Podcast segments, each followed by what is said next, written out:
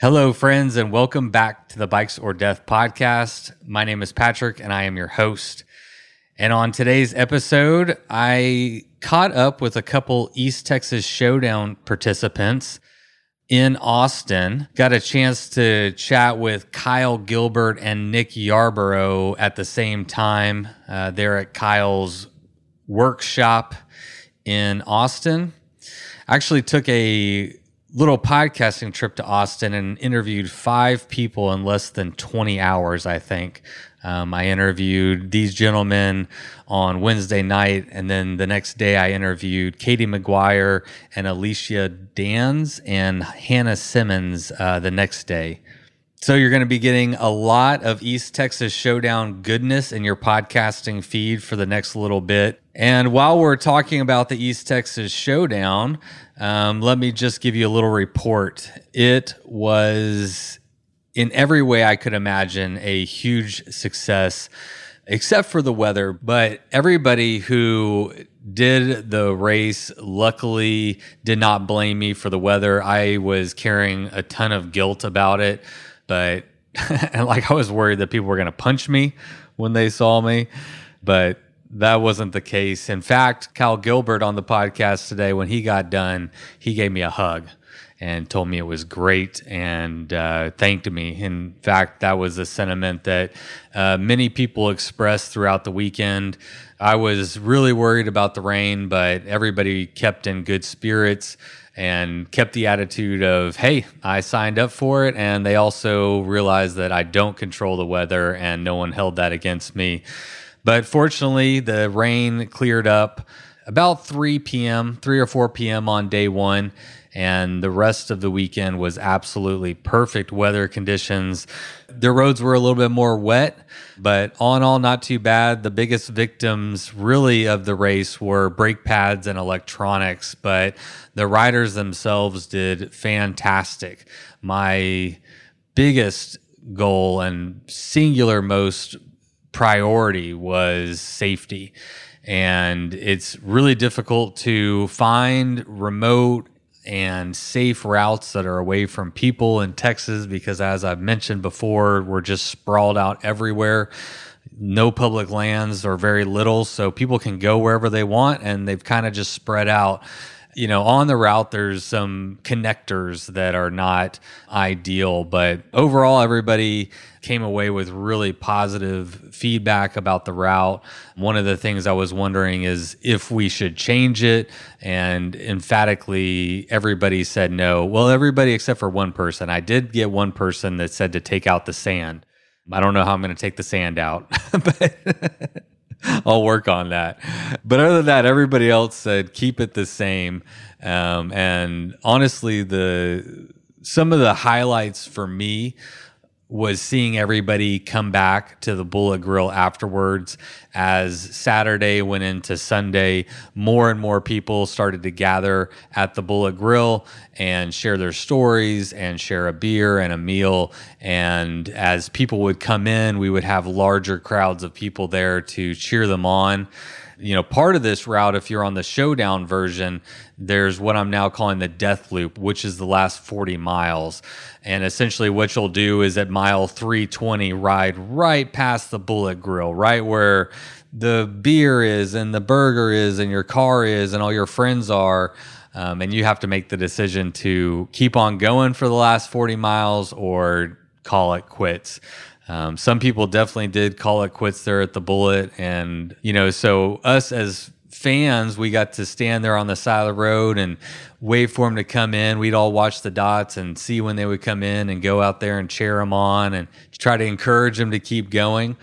But I'll tell you what, man. Whenever, uh, whenever someone was done, they were done, and there was no convincing them to keep going, which was totally fine too a big focus of this event was to not really focus only on the racing aspect. Certainly, if somebody goes fast and really guts themselves to put in a big time and a big effort, we're going to obviously celebrate that. But I really wanted to celebrate everybody who even showed up on the starting line. And I said this um, to the racers at at that time on on Sunday night, but reiterated here that you know, I consider it a victory of sorts to even show up for an event like this, to train for it, to commit to doing it, to waking up at you know four or five o'clock in the morning and it is just absolutely pouring down rain and just getting after it you know regardless of the outcome. The fact that people made it that far um, i commend them and i'm sure that they will learn something from that and they'll come back better next time. And even if you went fast, you're going to learn something and, and come back net, better next time. And that's kind of the point and the reason for celebrating everybody because we're all on a journey. And it doesn't matter if you're just starting or if you've been doing it a while.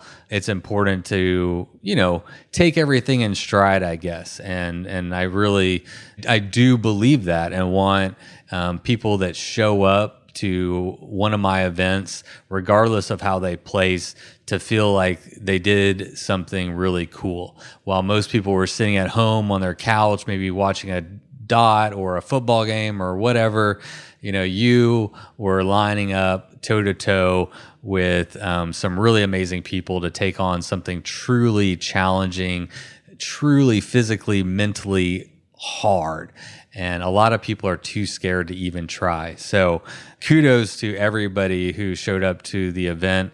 And actually, on that note, we sent out a exit survey to um, all the participants, and uh, we're going to be releasing the results from that survey. Uh, but I can tell you that so far, out of the people who have answered, 25% of them did the East Texas Showdown as their first bike packing trip ever. And 90% of the participants did this as their first bike packing race ever, uh, which to me is a huge win with creating some shorter routes, you know, quote unquote shorter of these bike packing routes, one being 280 miles and the and then a 380 mile option it would hopefully attract people that are wanting to try something like this for the first time. You know, I mean, we've all seen the epic stories and coverage of, you know, people doing amazing things all over the world on some truly epic terrain and trails.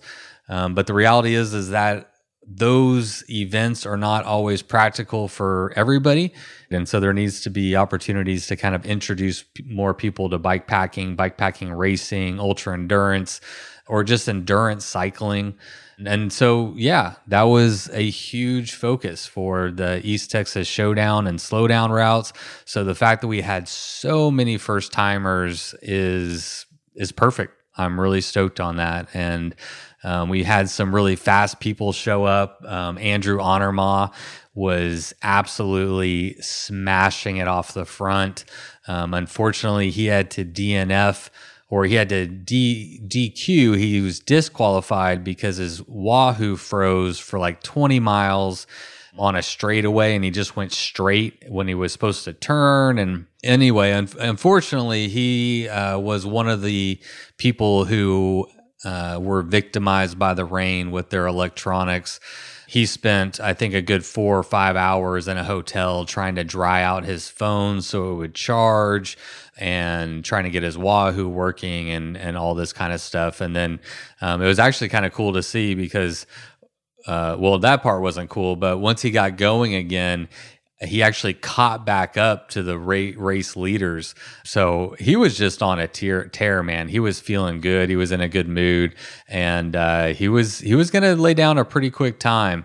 So in the future, it's going to be fun. I mean, Andrew and I were talking at the event about how how it's cool to bring all these different sectors of the same community together, and um, and I hope that the event will turn into that where we can get some people there that are just wanting to not sleep and go super fast and knock it out in really short order and um, and other people who are looking to maybe just go on their bi- first bike packing trip and don't even really care about the time. And one thing we're going to do is find ways to incorporate everybody in the race if they want to participate in different ways. So, for example, we may do a competition where there's a prize for the best photography on route. So, uh, or best dressed or heaviest bike or who knows? We're to come up with some fun, some fun prizes and fun ways to approach a bike packing event so that, yeah, if you want to go fast, if you want to, you know, absolutely gut yourself and see what you can do, the opportunity to do it is there. But if you want to go pro slow, if you want to get on that slow down route, take some pictures, take your time. Maybe the best coffee setup. That would be an, inter- an interesting one. Who had the most dialed coffee setup for the bike packing event? I like that one. I think I think that one could be a winner. So um, anyway, those are just some ideas. Oh, and I almost forgot to say, due to popular demand, a lot of people requested that I do a spring edition of this race, and um, we're going to do it. Uh, the route is there, the venue's there. Bullet Grill is 100% down to do it. So a lot of things are already in place. It's not going to be as complicated to put together because, hey, I've done it. Now I'm a professional, right? So how hard can it be to do it again? Uh, we're working on spring dates. I don't want to say exactly. I think I know the date. Um, if you go on Instagram, you can probably find it. But we are going to be announcing that very, very, very soon. Um, so get ready for that.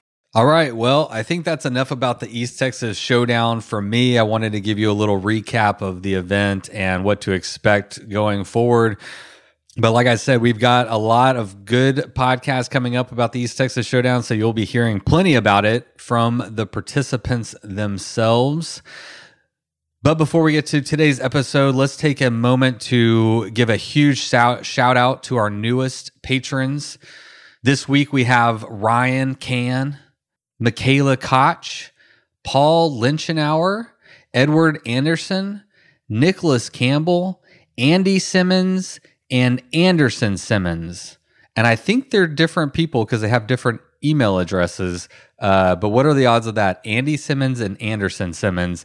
I really appreciate uh, all of y'all stepping up to help keep the lights on over here at the podcasting studios. Thank y'all so much for stepping up to be sustaining members of the Bikes or Death podcast. I really can't do it without your support. It means more than you know. So if you are enjoying these episodes and you'd like to help keep them showing up in your podcast feed, you can find out how over at patreon.com forward slash bikes or death. Now, today's episode is also brought to us by Kuat. Kuat makes bike racks, if you didn't know. They're the bike rack that I've been using for many years now. I'm actually an ambassador for Kuat. Shout out. It's not really that complicated. They make a really good rack and they have a really great customer service department that absolutely takes care of their customers. And I can vouch for that 100%. They just released a brand new rack called the Piston Pro X. If you haven't seen it, I highly recommend you head over to their website. It's kuat.com. That's K U A T.com and feast your eyes on that Piston Pro X. It's got integrated lights. It's actually pretty sick. So if the rack is down or up, it is integrated with your car's electrical system. So if you're blinking or stopping, it's going to let the people know behind you, which I think is an absolutely great safety feature.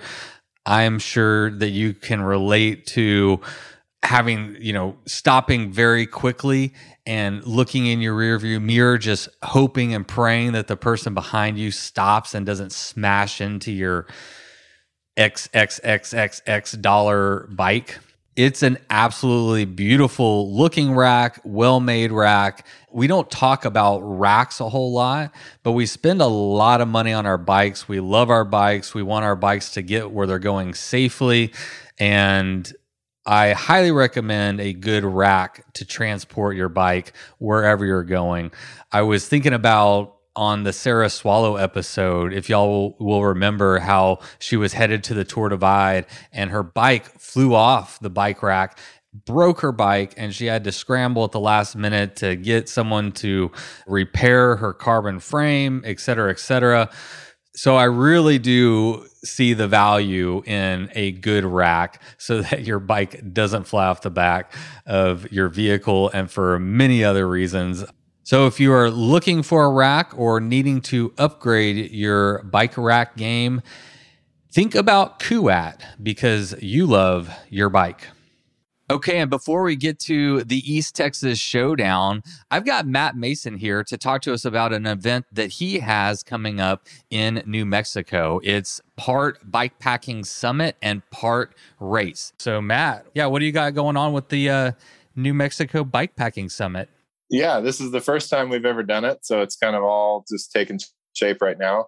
It'll be the day before the Danger Bird, October 22nd uh, sort of all day. We'll have stuff going on. And we're just inviting people from all over to come and sort of look in on what's going on in New Mexico with New Mexico makers, you know, bike builders, people making frame bags, sort of checking that out in the morning. Um, and then in the afternoon, we're going to switch over to sort of like a little, not necessarily what you'd think of when you think of bike packing summit, maybe. Uh, a little bit talking about sort of building the New Mexico bike packing network which sort of expands on the work we've done on the monumental loop takes it to a state level and then a little more about like equity in the outdoors and sort of building a more inclusive space in the bikepacking world so yeah, man, I dig it. Now, we did an entire episode pretty much about the Monumental Loop, which is the route that the Danger Bird is held on. And one thing I, I really liked whenever I was talking to you about it is you said it's not a race, it's an event. So, what, what can you tell us about the Danger Bird? That's a good, good place to start. It's not a race, and it's not even something that has any limitations on you at all it's a, like a group start in like the most basic sense of we do give you the route, but if you want to ride for one day and go home or take a shortcut or dope or do, you know, eh, there's no limitations on what you can do. If you want to draft your friends and have a big team come down, if you want to run, you don't even need to bring your bike. If you want to run the route, run the route. So we kind of want people to bring whatever part of cycling excites them to the route and just sort of match it up and see how it goes it's more a bike packing meeting and party than it is an, an, event and or a race, I guess I should say. And we forgot to mention that I'm going to be in Las Cruces as well for Bikes or Death, covering the event and and I think doing a live podcast. Maybe is that happening? That's what I would like to have happen. Yeah, and I hope I think it will. Um, have you and Shell sit down, Shell Money, sit down and do a little podcast. He's a local bike builder and that sort of sells him short to say he's a bike builder, but he's kind of a genius, I think. But I think it'll be fun. Shell's super entertaining, and you know, he's like because he's local. I think some other people will want to stand around and heckle y'all. Right on, dude. Well, I can't wait to see what y'all put together. So if people want to like check it out, find out more information, how can they do that? It'd be cool if we had a website. Uh, for now, it's Instagram and Facebook, and you know, don't hesitate to message me if you see my phone number or my email somewhere. Shoot me a message, uh, or call Outdoor Adventures, the local bike shop that I'm kind of working with to get this organized. What's your Instagram? It's Monumental Loop. There might be a dot or an underscore or something in there. monumental something loop. There, I think it's an underscore. I don't. I think it's an underscore. Yeah. yeah, that sounds that sounds right. You're the best, Matt. Awesome, man. Well, I can't wait to see you out there. And uh, yeah, thanks for coming on the show to talk about it a little bit. Yeah, thanks for having me. All right, everybody, that's it. Let's have Miles Arbor take it away with the Bikes or Death theme song. You load up your bike, you ride away from home. You could be with your friends or you could be alone. You ride for a day or maybe more. You just love being in the great outdoors. Everything you need is strapped to your bars, including that new pillow you got from Santa Claus. And then you think, oh shit, to yourself. You left that super lightweight tent on the living room shelf. Bikes. Oh, death. Bikes. Oh, death. Podcast.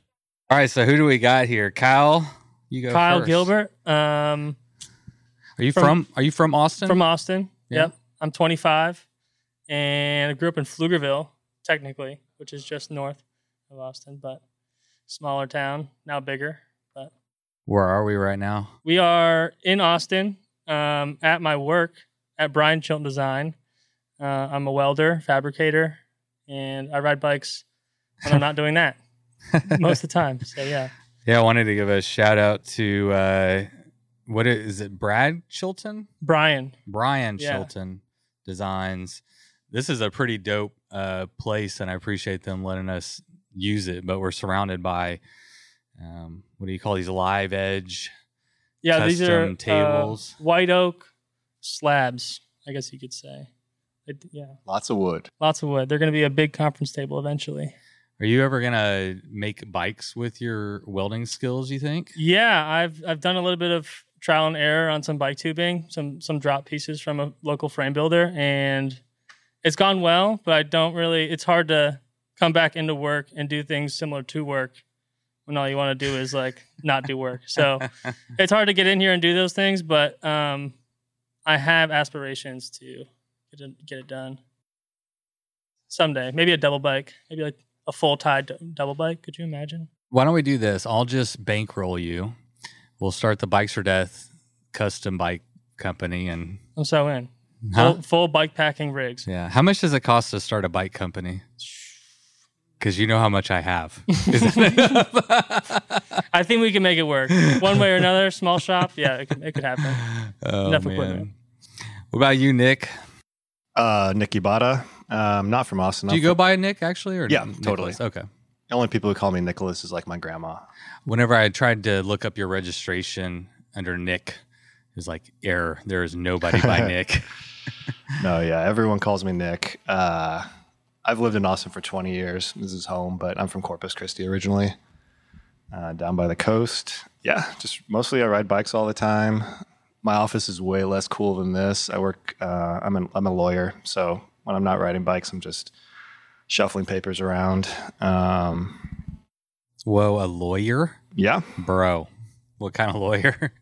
Uh, the kind who it's not like Law and Order. It's like I never see the inside of a courtroom. Uh, like I watch Law and Order. dude, I watch the hell out of it. I'm sure I did back in the day. Yeah, no, it's pretty dry stuff, but I like my job. It, it allows me plenty of time to ride my bikes, which is my passion, basically. Yeah. I want to ask y'all like what kind of riding y'all do around Austin. I mean, you're on a is that a Riv? Yeah, that's my other Riv. I wrote a Riv on the Showdown. I have two. My other one, which is right behind me, is my commuter. I do probably like 90% of my riding on that bike, actually. It's got some real sweet albatross swept back bars. Um, yeah, it's it's wonderful. Love that bike. So what kind of riding do you do you do and even maybe talk about what kind of riding you did to train around Austin for Yeah. uh for the event? I do most kinds of riding. Like I've got three or four weekly rides um, that I usually do every week. So Kyle and I usually do Tuesday. This ride, this local ride called the Teardown, which is a hill ride, just a bunch of steep hills around town. Um, Road? Oh yeah, road, all on pavement. Um, just really fast, punchy climbs. Is that like the hills that here there's a race that's like a hundred mile the Hilga the The, the Hugel. the Hugel. Oh, Yeah. It's like a very small version of that. okay. Uh, so yeah, for people who don't know, Austin has some ex- very steep. I mean, you probably give me some grading here, but pretty pretty steep climbs. Yeah, we're known for like 20% ish uh, gradient climbs that are pretty short. And that's generally what we hit up on Tuesdays. And that was cool training for the showdown, actually. There were some definite good little sh- steep pitches on that one. And then Thursday, there's a mountain bike ride every week. Um, we call it the shop ride. And Which shop? uh, East Side Pedal Pushers is where it starts. I interviewed Jessica Alexander outside of Eastside Pedal Okay. Pushers. Cool. Yeah, not too long ago. It's a great shop. Yeah, G- Uh, GP GP, yeah, GP works there. It's owned by Lee Gresham, who's a, a dear friend. Uh, everyone who works there is awesome human beings. Highly recommend that place. And then, yeah, usually try to get in at least one ride on the weekend, if not two. Basically, what I did to train for Showdown was like just ride twice as much as I normally do. So instead of one ride every weekend or one long ride, I would do two and just try to stick in another ride during the week. Like I have a nine to five job. I don't have a lot of time to train outside of work. So it's just kind of like fit it in where you can. About a month and a half before the showdown, I'd, got, I'd gone on a bike tour for two weeks in Vermont. So I kind of had like a good base level of fitness coming back from that. And it was pretty similar. It was like mixed terrain, road, gravel. It sounds like Yeah. uh, you would you would be spoiled by the time you got back to Texas on the weather. That might like untrain you. Going to like a nice environment like that and having to get reacclimated to Texas weather might be like counterproductive. I find that like I, you know I've lived in Texas my whole life. Uh, at this point, I have to get out during the summer at least once because it's just too much to like deal with you know triple digit temperatures for two months at a time. Yeah. So I generally try to go north and ride my bike for a little while. And um, the timing worked out this year to where, yeah, I got back and had some good fitness. And basically, it was like, okay, I can't drink it away before the showdown. and uh, yeah, so I just rode a ton in between that, getting back and the showdown. Yeah. Worked out pretty well. I like that you said, uh, you know, you have a nine to five and don't have a lot of time to train, which was a big motivator for me is appealing to people that don't have as much time either away from work to be able to do a long event or to train or whatever it is. I mean, those big events, they take a lot of time, energy, money to, to do. And I don't know if y'all saw the write up that came out on bikepacking.com today, but almost every single person that placed was a first time bike packer. Did y'all see that? Yeah, yeah. Yeah. We're going to do an exit survey of all the riders and just get feedback on all kinds of stuff. But one of the things I'm interested in is, you know, was this your first event? Yeah. Because so many people were there for the very first time, which was really cool. Yeah. Um, it was my first event, definitely. Same. I had done a bunch of bike touring, but I had no idea like what this would feel like or like how I would react to like riding for 19 hours and then sleeping for, you know, three or four and then getting up and riding again or like how to prepare for that really. Um, just kind of tried it. It was different and uh, really, really fun actually. Why even sign up? What was your motivation to sign up? I just saw my friends were all signed up, so I did too. Honestly, like That's a good uh, reason. Yeah. By the time I it popped up on my radar, there were like eight of my friends signed up, and I was like, oh, cool. And it was already full actually, so I was like, I'll be on the wait list, and like if I get in, I get in. If I don't, no big deal. And then I got in. Actually, I got the email right when I got back from Vermont, and I was like, oh, cool, I've got this fitness. And I texted like my four good friends who were in it, and I was like, you guys are going to do this, right? And they're like, no, we're all pulling out. And I was like, cool. Um, but there's Shout still- out Aaron. uh, shout out uh, Ian, Spencer, Jack, and Ni- other Nick. Uh, thanks, guys. Um, but uh, Hey, they missed out. yeah, no, they missed out completely. It was super fun. Still got to roll with a super tight Austin crew. Met a bunch of like super cool people on the ride and like after and before. So yeah, it was awesome. Right on, dude. All right, Kyle. What about you? How did you train for the event? And uh, in general, what kind of riding do you like? You're a Austin local and uh, Yeah. native. So, what kind of riding do you like to do around here? Um, a lot of road riding. There isn't so much gravel immediate from Austin, so you have to travel like 30 minutes to Lockhart or even farther west to get some like really good Like more gravel. Fredericksburg, Cast, Cast- Castell. Castel, Castieville. Yeah, there's a there's a gravel grinder out there every year. That's pretty fun. But yeah, a lot of road. I find myself doing like big rides on Sundays, where we go out and do almost like a mini Das Hugel. We do like 70 miles of like a lot of hills. So I found my confidence kind of in that, and I'm also a pedicab driver sometimes. so going late into the night was nothing new. So I figured I could ride the whole thing without sleeping, but that wasn't really the case. I had to get some sleep, but I also f- do a lot of not a lot, probably twice a month. I'll do a century by myself. So those are really fun. Kind of like got something from that. I did my first century like probably at the beginning of the summer, which probably wasn't the best time to do and try my first century, but I just went out. I did. I went for like 87 miles, and then I got to 90, and I was like, you know, that's really close to 100 so I like grueled my way through 100, and that was really cool. And I went home and laid on the ground and just kind of felt like how I felt after 100 miles. And then I stepped it up a little bit and did like 120. And then I kept going on like those Westlake rides where we'd go do a bunch of miles. And then I signed up for the race, but I got convinced probably a month before the race actually happened to not work and actually go and work do this race for a weekend. And yeah, Who convinced you? Alicia for the most part. It was I think it was Alicia's birthday. We went to Dry Creek and we all sat around. We were talking about it, and they were just like, yeah, we're gonna go do it, and I was like, you know what, fuck it, I'll go do it too. and so, yeah, I didn't really know what to expect going into it, but I figured if I could push myself to my limit, I could find it. I definitely did. Do you think you did find your limit, or do you think it's still out there?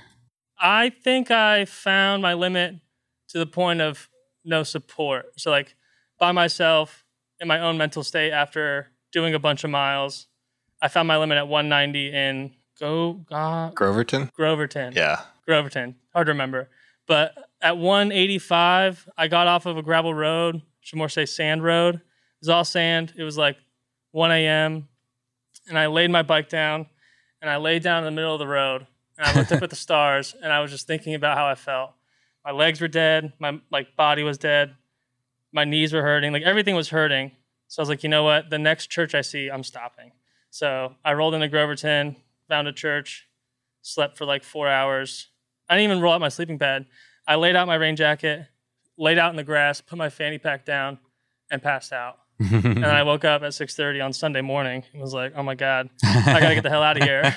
So I because you were sleeping at a church. Exactly. So like everyone's gonna be around me in like an hour. So I got up, got all my stuff together, and did another like 70. And you weren't kidding when you said the last 40 would be the hardest because the first 20 of that 40 were hard, and then the last 20 of the whole ride were like mentally, I just like, oh my god, so close, so close. Like I'm getting there, but yeah, and then I made it. Did you ever uh, go back and look at what church that was that, that you was- stopped at? No, it was like a. I bet I could find it. I'm curious. I I like to know from all the churches. I could tell you. One I day, one day, I'm going to go back and count um, all the churches on the. I want to count all the churches and all the cemeteries. There's a ton of churches on that route. Yeah, Fun. Yeah. I think it'd be fun to know. I tried to uh, count all the Trump signs. Um, That would be hard. no, that's what I thought too, because I drove the entire route. And there was only like 11. Really? yeah. Did y'all bad. see many? Not not a terrible amount. I guess not. Now that I think about it. I'm so used to seeing them. Yeah. I, I totally expected. it. I don't know if it's because it's so far out there. They're like, I'm preaching to the choir anyway. You Right. know, like I'm not gonna waste my money on a sign.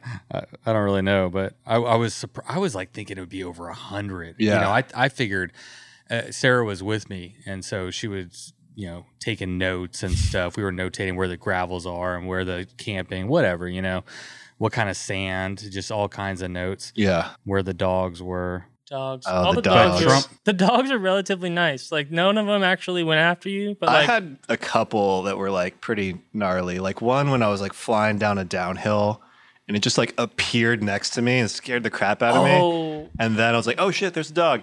And then kind of like made evasive maneuvers. And then on the other side appeared another dog. And so it was kind of like going back and forth, like just screaming down this da- dirt downhill. That was the only bad bad dog. Well, you said the key word downhill. yeah. So you had like a chance. Yeah. True I enough. was riding through the night on like I was trying to that night I hit 190. I was trying to do 200 for the first time, and I was like, I can do it. I can do it. I was going. I was on pavement. It's pitch dark, and my light only really throws light like 30 feet in front of me. And I'm riding, and I'm just like in the zone, and this black figure and like these green eyes turn, and it's a dog in the middle of the street, and it's like a big dog, and he moves out of the way and starts running after me. He like pulls into the middle of the street. I pass him, and he starts running after me. And it was like the scary. It was like I felt like I was in Harry Potter or something. Like there was a demon coming after me.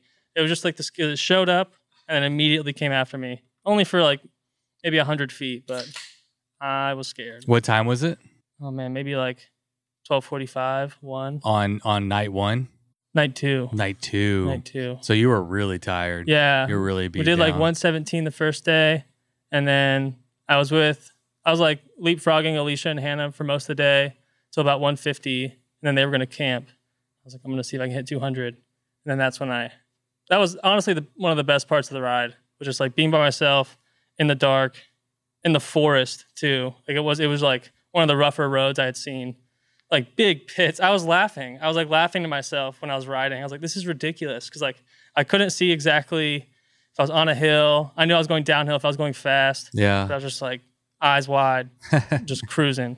It was a really good time. Yeah. that's one of the coolest parts about riding at night is that you you can't there's no way for you to know what's coming. You don't know if you're going to get it uphill. You don't know if it's a big downhill, a short downhill. You don't know if there's a dog going to be in the middle of the road. Like Exactly. there's so much stuff you don't know. And you didn't have a headlamp, did you? I had a I had a light on my um On my bike, but handlebars. my yeah, but my headlamp wasn't working for the first and second night. So my tip, Yeah, so no, not at all. So the problem with that is that if there's a dog coming, or if you just hear something off to your side, it could be an armadillo. They make a lot of noise. They Yeah. run away, and you're like, Mhm. "Fuck, what is that?" Yeah. It's just an armadillo making a Snapping lot of sticks, noise because yeah. they drag, you know, in the in the in the leaves and stuff like that. But man, if you don't have a headlamp and a dog is there, you're not gonna really see it. It was a moonless night too, so That's exactly what happened dark. when I saw that dog. I, I couldn't I couldn't see it ahead of me with my headlamp or anything. It was just it showed up when my when my bike light showed up. Yeah, I had the kind of this inverse problem where my bike light went out on the second night. It just started failing, like as I was riding on this trail.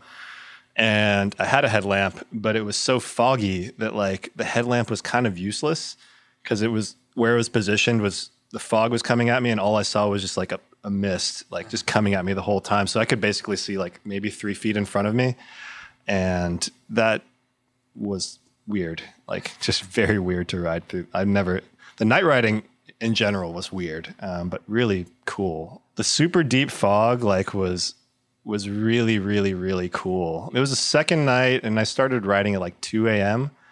And yeah, it was like as soon as we started rolling, was super deep fog, and um, like I said, my light went out on my bike pretty quick, and put on my headlamp and made do with that.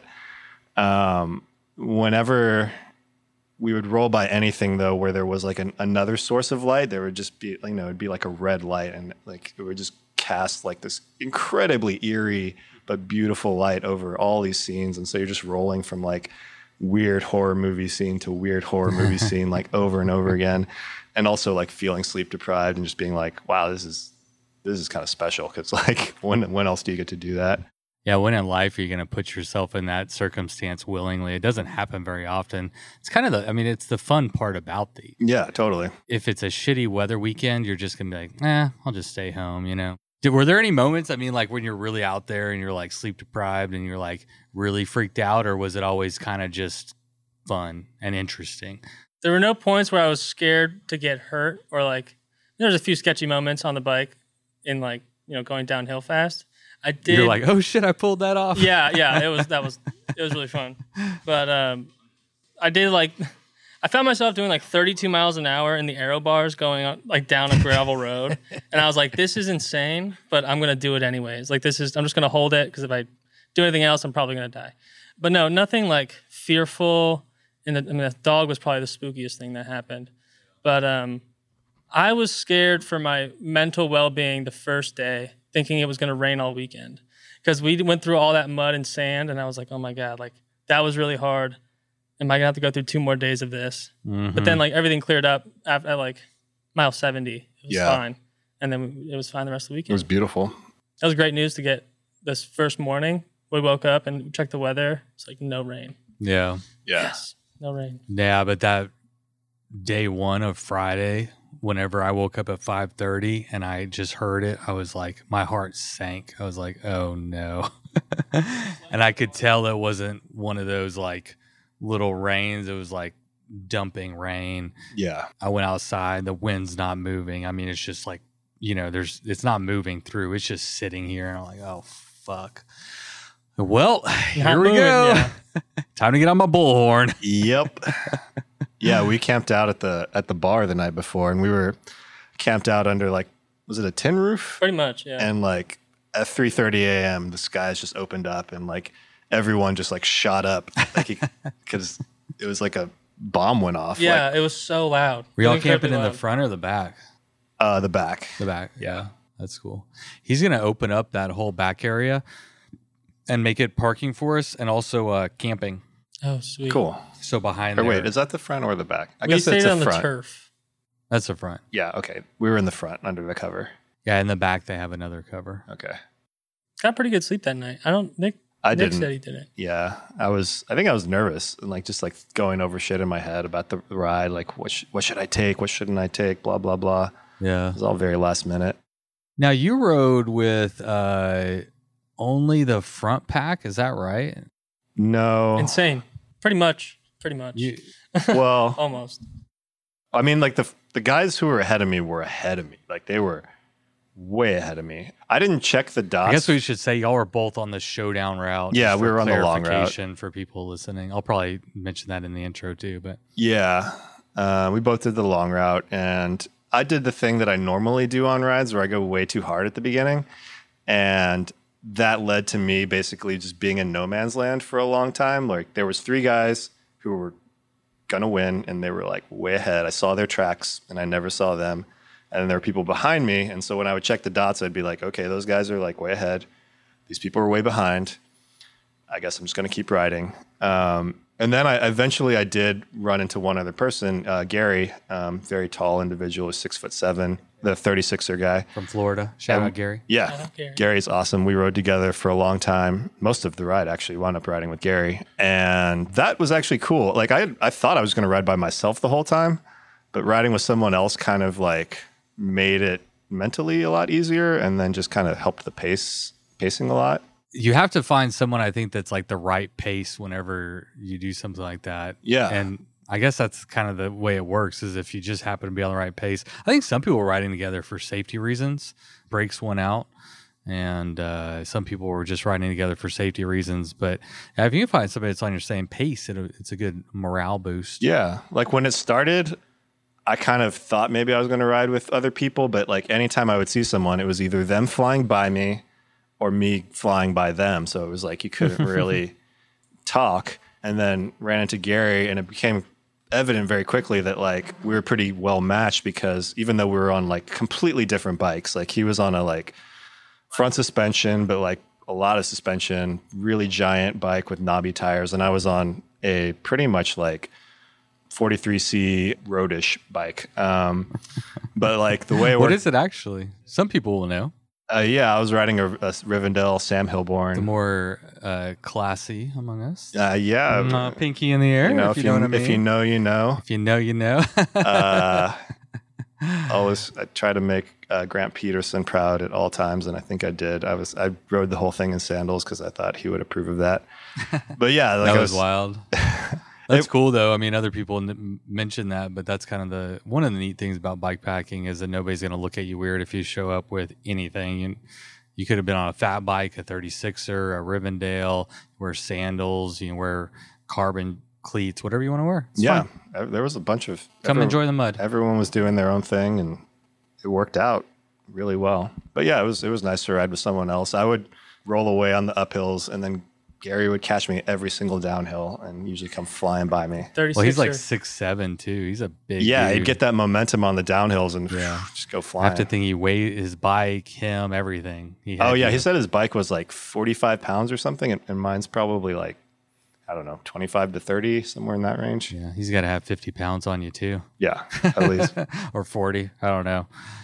Because he's tall, not because he's fat, people. This is a podcast. lean Yeah. man. He's a Lean. very lean and, Lean and fit looking man. Very individual. good looking man, I'd say. yep, indeed. Let's talk about what y'all's goals were going into it, especially never doing something like this before. Kyle, you want to uh, kick that one off? But I mean, I had some pretty, I don't want to say unrealistic 'cause I think they're realistic in a sense, but for some reason I pulled 48 hours out of the air and was like, I'm going to try and do this thing in under 48 hours. And I kind of timed it out where if I go 10 miles an hour the whole time, 38 hours, if I take eight hours of sleep, that leaves me with two hours to like stop, mess with Mhm. things, breakdowns, whatever happens. And it didn't really work out like that for mostly because I probably stopped too much for too long. And then I also slept maybe six to seven hours, so almost eight hours. And I stopped at every town and almost every gas station, mostly because I was worried that I was going to run out of water, run out of food, something along those lines. But I did not make it in under 48 hours. I did 54, which I was happy with. By the time I hit that 190 on the second night, I was like, okay, I could ride through the night. It still leave me with two hours if I wanted to sleep. So I made the call. I was like, I'm going to sleep for six hours. I'm going to wake up, do 70 miles, get it over with, and I'll finish when I finish. I was just happy to finish it too where got did you sleep hot. at that second night? So the first night you slept at Salmon Lake? Yes, and then the church the second night, Oh, yeah, the church. Yeah, yeah. The, way- the, In Groverton. Groverton. Yeah. It was a, it was a quiet town. I just I remember rolling into Groverton and it was like the last half mile. And I was hurting. I was like, oh, I just so you get were there. ahead of me at that point then. Yeah, and that was the goal. that was kind of the goal that night. Was like, okay, I know Nick is like a mile. what is it like two ninety or whatever? I'm gonna go to like three ten. I'm gonna get past Nick. I'm gonna sleep for two hours. I'm gonna wake up and I'm gonna beat Nick. and that wasn't the goal of the ride at all. But like, just deep down, I was like, I gotta catch up to Nick. But the thing was, is Nick started 30 minutes after I went to bed. So like, there was no, I unless I kept going, maybe I would have ran into him. Probably would have caught me. Yeah, we've talked about this on the podcast before, but I mean, like, you got to uh, turn your friends into enemies. Not really enemies, but just like there's got to be some motivation there, and that's a great motivation. Right. Beat Nick. Nick told me after the fact, he was like, "Yeah, I was worried that you were ahead of me in the, in the on the first day, but then I looked on the map and you were behind me, and I was like, I don't know when that happened." But I was happy to know Nick was worried because it's on my radar for next year. Yeah, I thought I was Going chasing. down. Going down. I thought I was chasing you for a long time. Didn't see whenever I, I went past. Had you fooled? Yeah, definitely. So you were camped at the church, and you rode through uh, in the night. That night, I uh, camped behind a post office in Ratcliff, I believe, and went to sleep very early because I was just fried at the end of day two. Pretty much as soon as the sun went down, I went to sleep. And so woke up and like Kyle said, I started riding like a half an hour after he went to sleep. And I guess just passed him without realizing it because The church was on route, so you were very you, within hundred feet of me. Damn. Yeah, and um, the first night I think we slept in a um, behind an abandoned building in Elkhart, which worked out really well actually. What mile is that at? Like 170 ish? No, no, it was like one. F- I did. It was about 140. Yeah, like I did like 140 the first night, first day, 140 the second day, and then 100 the third, and just kind of kept it simple. And I didn't really have any uh, specific goals going into it. I just kind of wanted to see how fast I could do it. I didn't have any numbers I was shooting for necessarily. Like I said, I, I never ridden this much. Like I think my longest ride in a single day before this was like 130 miles, and at the end of that ride, I kind of started like hallucinating and like singing and yelling really loud. um, so I didn't know what was going to happen at all on this on this thing, and it was kind of cool to see like afterwards, like at the end of the first day, I uploaded my ride to Strava, and I was like, "This is your longest ride on Strava," and I was like, "Cool." And then the second day was like, "No, this is your longest day on Strava," and I was like, "Rad, let's just keep going." Um, Should have kept going. Yeah, no, I I kind of part of me wishes like I had pushed ahead. Like I know all this stuff I would do differently now. Like, but like at the end of the first day, especially, like you know, it was dark. We just gotten through a ton of like pretty gnarly sand, and like I didn't know what the next stretch between the next town was. I was like, if that's sand again, I want no part of it till the morning. it, and then like whenever we did it, it, it wound up being pavement, and I was like, oh, I could have definitely could have done that. Um, but yeah, so you just like you don't know ex- necessarily what's ahead of you or what's to come, which is Would makes- you have liked it? I, I was almost going to put uh, pavement and gravel marked on the route, and then I deleted it because I felt like it was too much information, you know?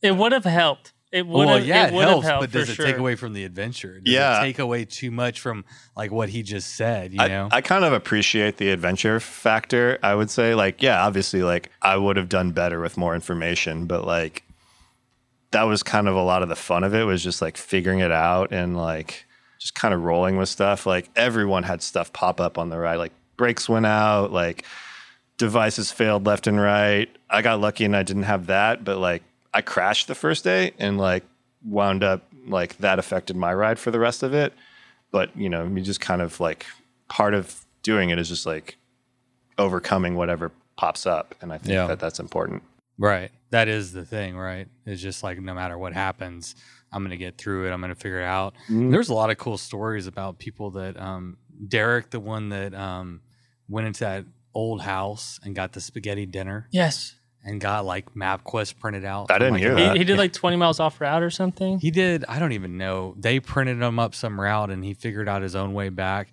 But I'm interviewing him next week down in Houston because uh, that's what I mean. That's what it's about. It's like I mean, I don't care that he didn't do the route and he's like DQ'd. Like I don't care.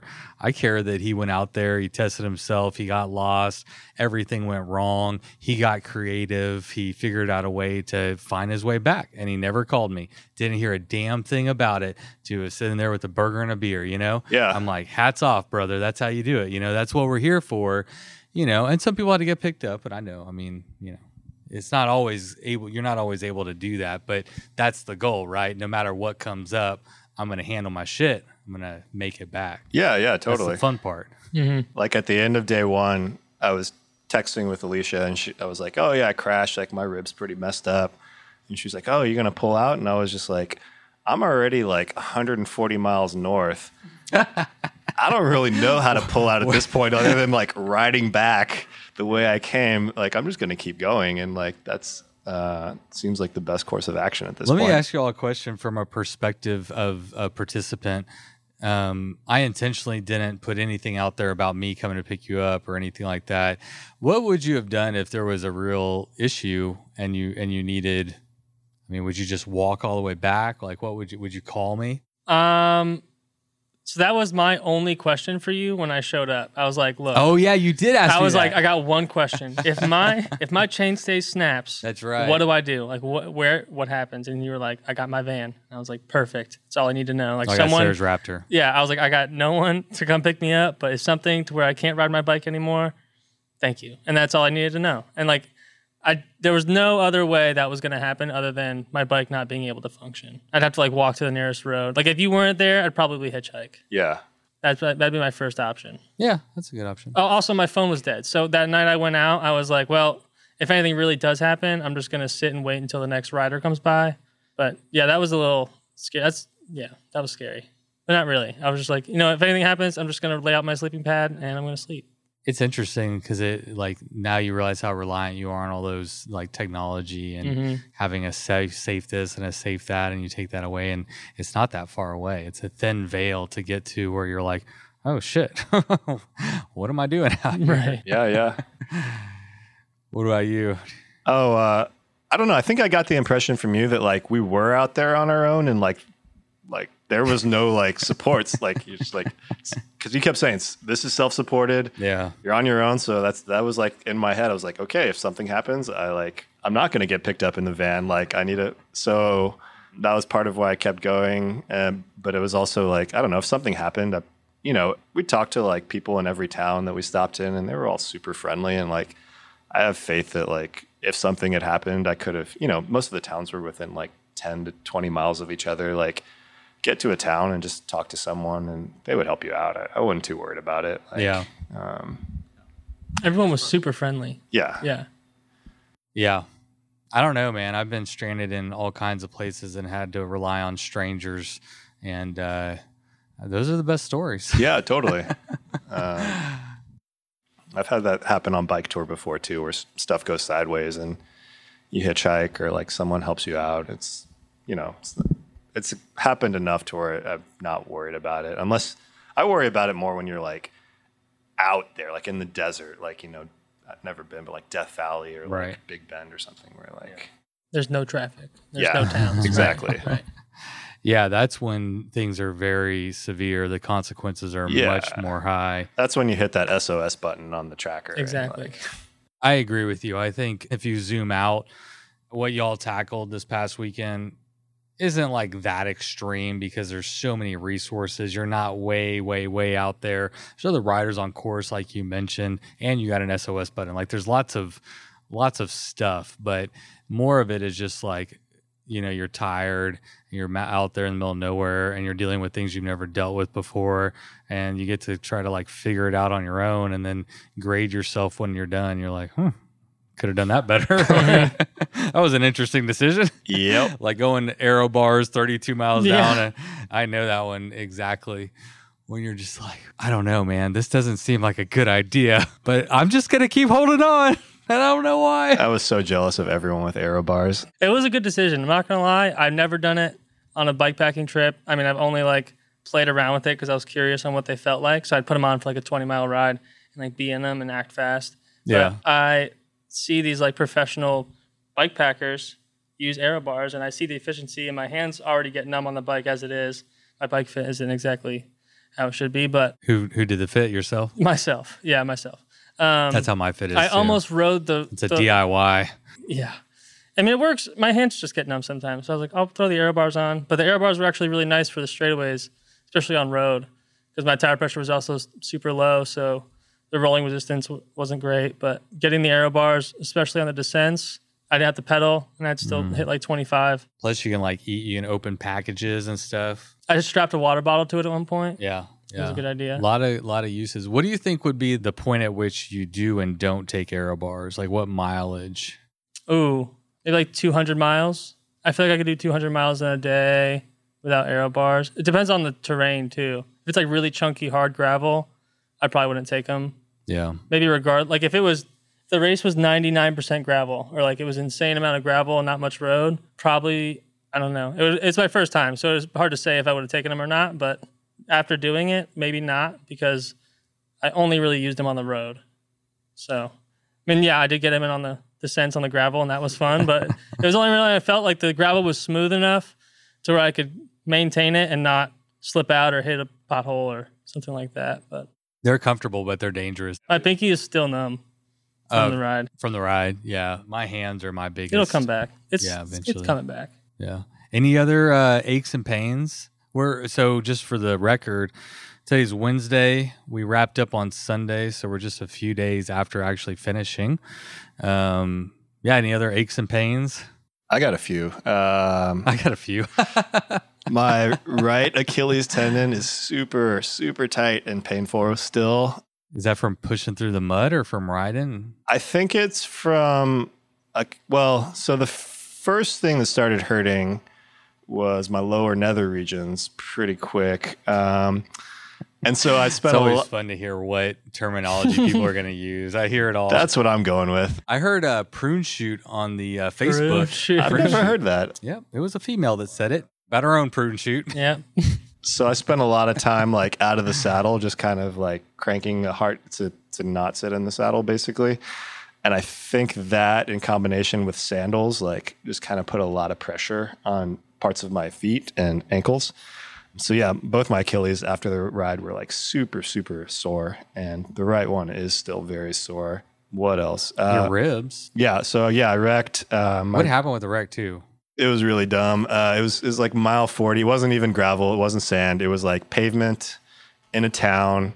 I was like chomping on a bar and coming up to a four way stop sign. And for some reason, I thought I would like cut through a parking lot just to like cut off I don't know like five yards of distance. And it was when it was still like really pouring rain, and I just didn't notice that like the rain there was like a puddle covering like what was just a giant pothole and i just like nailed it and went flying Oh, and just like supermaned onto my chest. And as soon as i landed i was like had the wind knocked out of me and i was like oh that hurts a lot. And did the thing where you're just like i'm not even going to acknowledge it. I'm just going to get up and ride as fast as i can. And i didn't notice it for a while uh, but then yeah when i tried to sleep i was like oh that's i've done that before. And i was like oh yeah that's probably bruised and um, stopped at a CVS and got a bunch of you know extra strength Tylenol and was just like eating those like candy for the rest of the way, and then um, was pretty much okay for the ride. Um, like some of the bumpier stuff was annoying, but then like when we got to the bar at the end, and I kind of like had my first beer, I was like, oh yeah, that's that's gonna hurt for a while. so like yeah, it's still really painful. Would you do the sandals again? Uh, I have mixed feelings about the sandals. I was leading up to the ride. I was like trying to make that decision. I don't know. I like riding in sandals a lot. Like I'll do long rides in sandals. I think for that long of a ride, I would probably go clipless next time. Um, you know, everyone's like, "Oh, cool, you rode sandals. That's neat." And like, that's such a good, so cool. That's such a good decision because the mud and the sand and like, you know, I didn't have wet, swampy sock feet, which was cool, but I definitely could have gone faster if I'd had clipless shoes. I don't know. and your Achilles might have not hurt. Yeah, might not have some of the pains I have now, But I don't know what would happen with the pothole. Probably just would have racked yourself on the stem. you wouldn't have been flying. You just I don't, I don't even like to think about it because it's you know it's one of those things where it's just like ah, you know when you make a dumb decision and you just like you wish you could do anything to like undo that decision. Yeah, I'm really glad that I rode with sandals because it was it was cool. It was fine and it was cool and it worked out well. There you go. Let's talk about day one. We haven't really talked about day one very much, but it was kind of it defined the race. Like it defined the whole thing because I mean, for people who don't know, it rained for you know an eight solid hours, and uh, we got about two to three inches of rain at different parts of the course. So, I mean, it was a a real factor. People's electronics were dying. People couldn't charge their iPhones like you couldn't charge yours.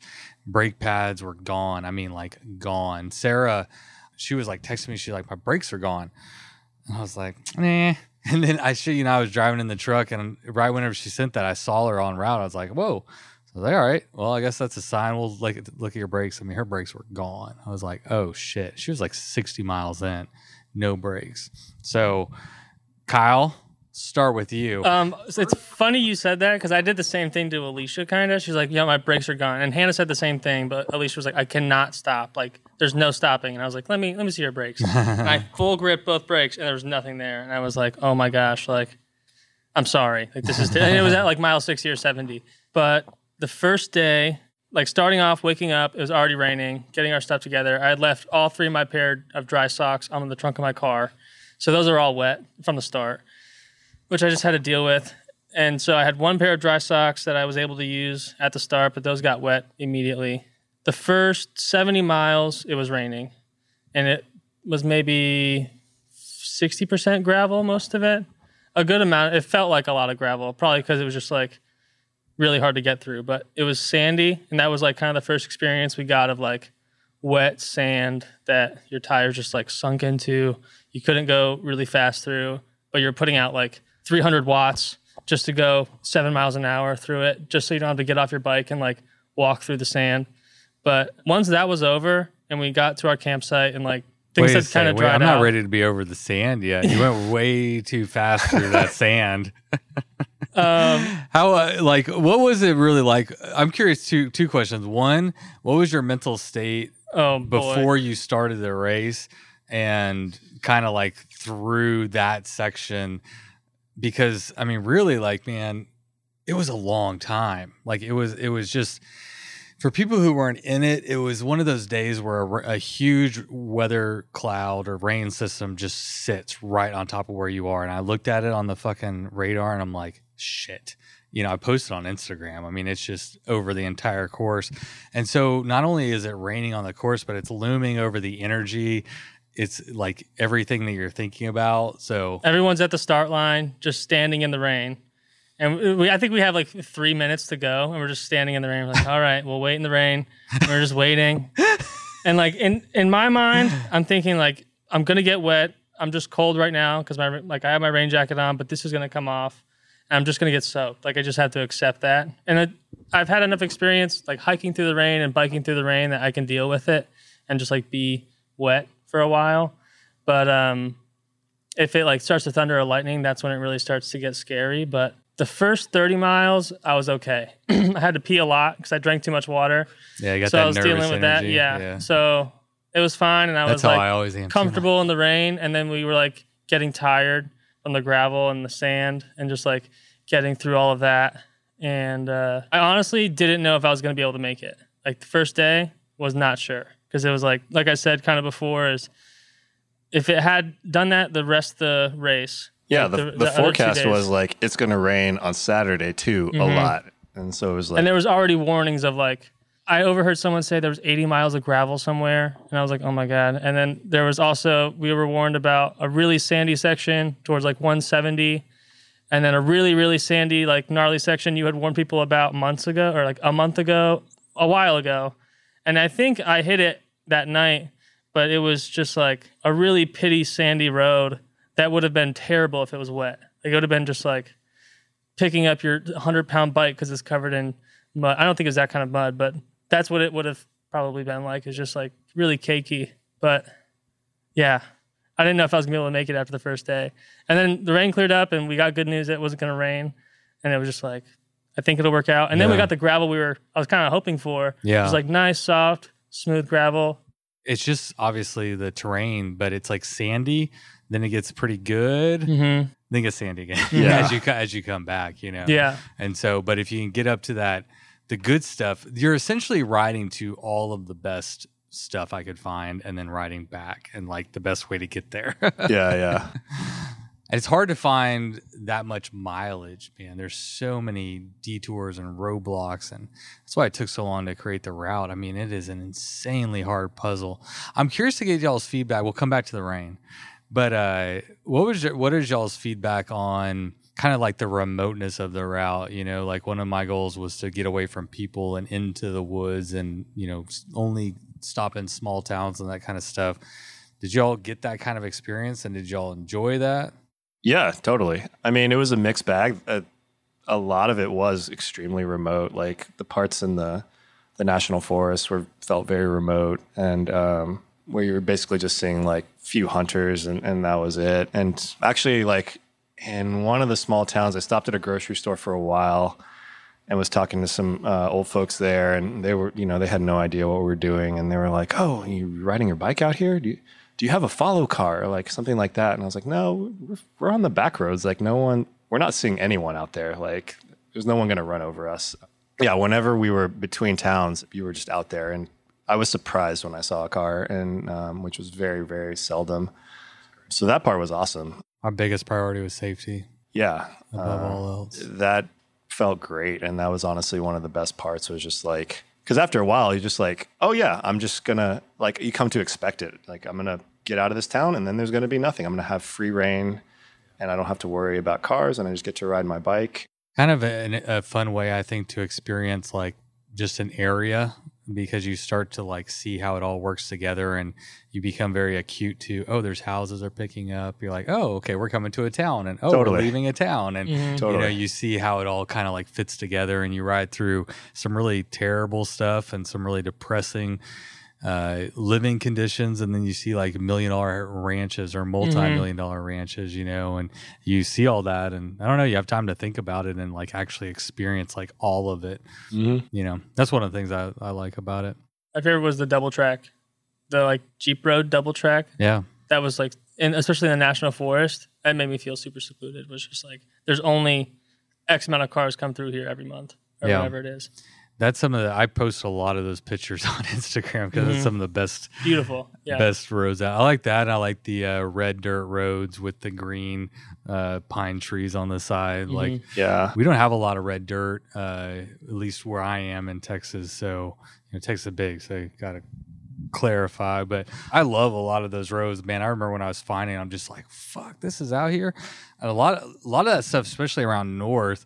No one, I, I said this, it's never been touched by tires before. And if it has been touched, only very lightly, very lightly touching.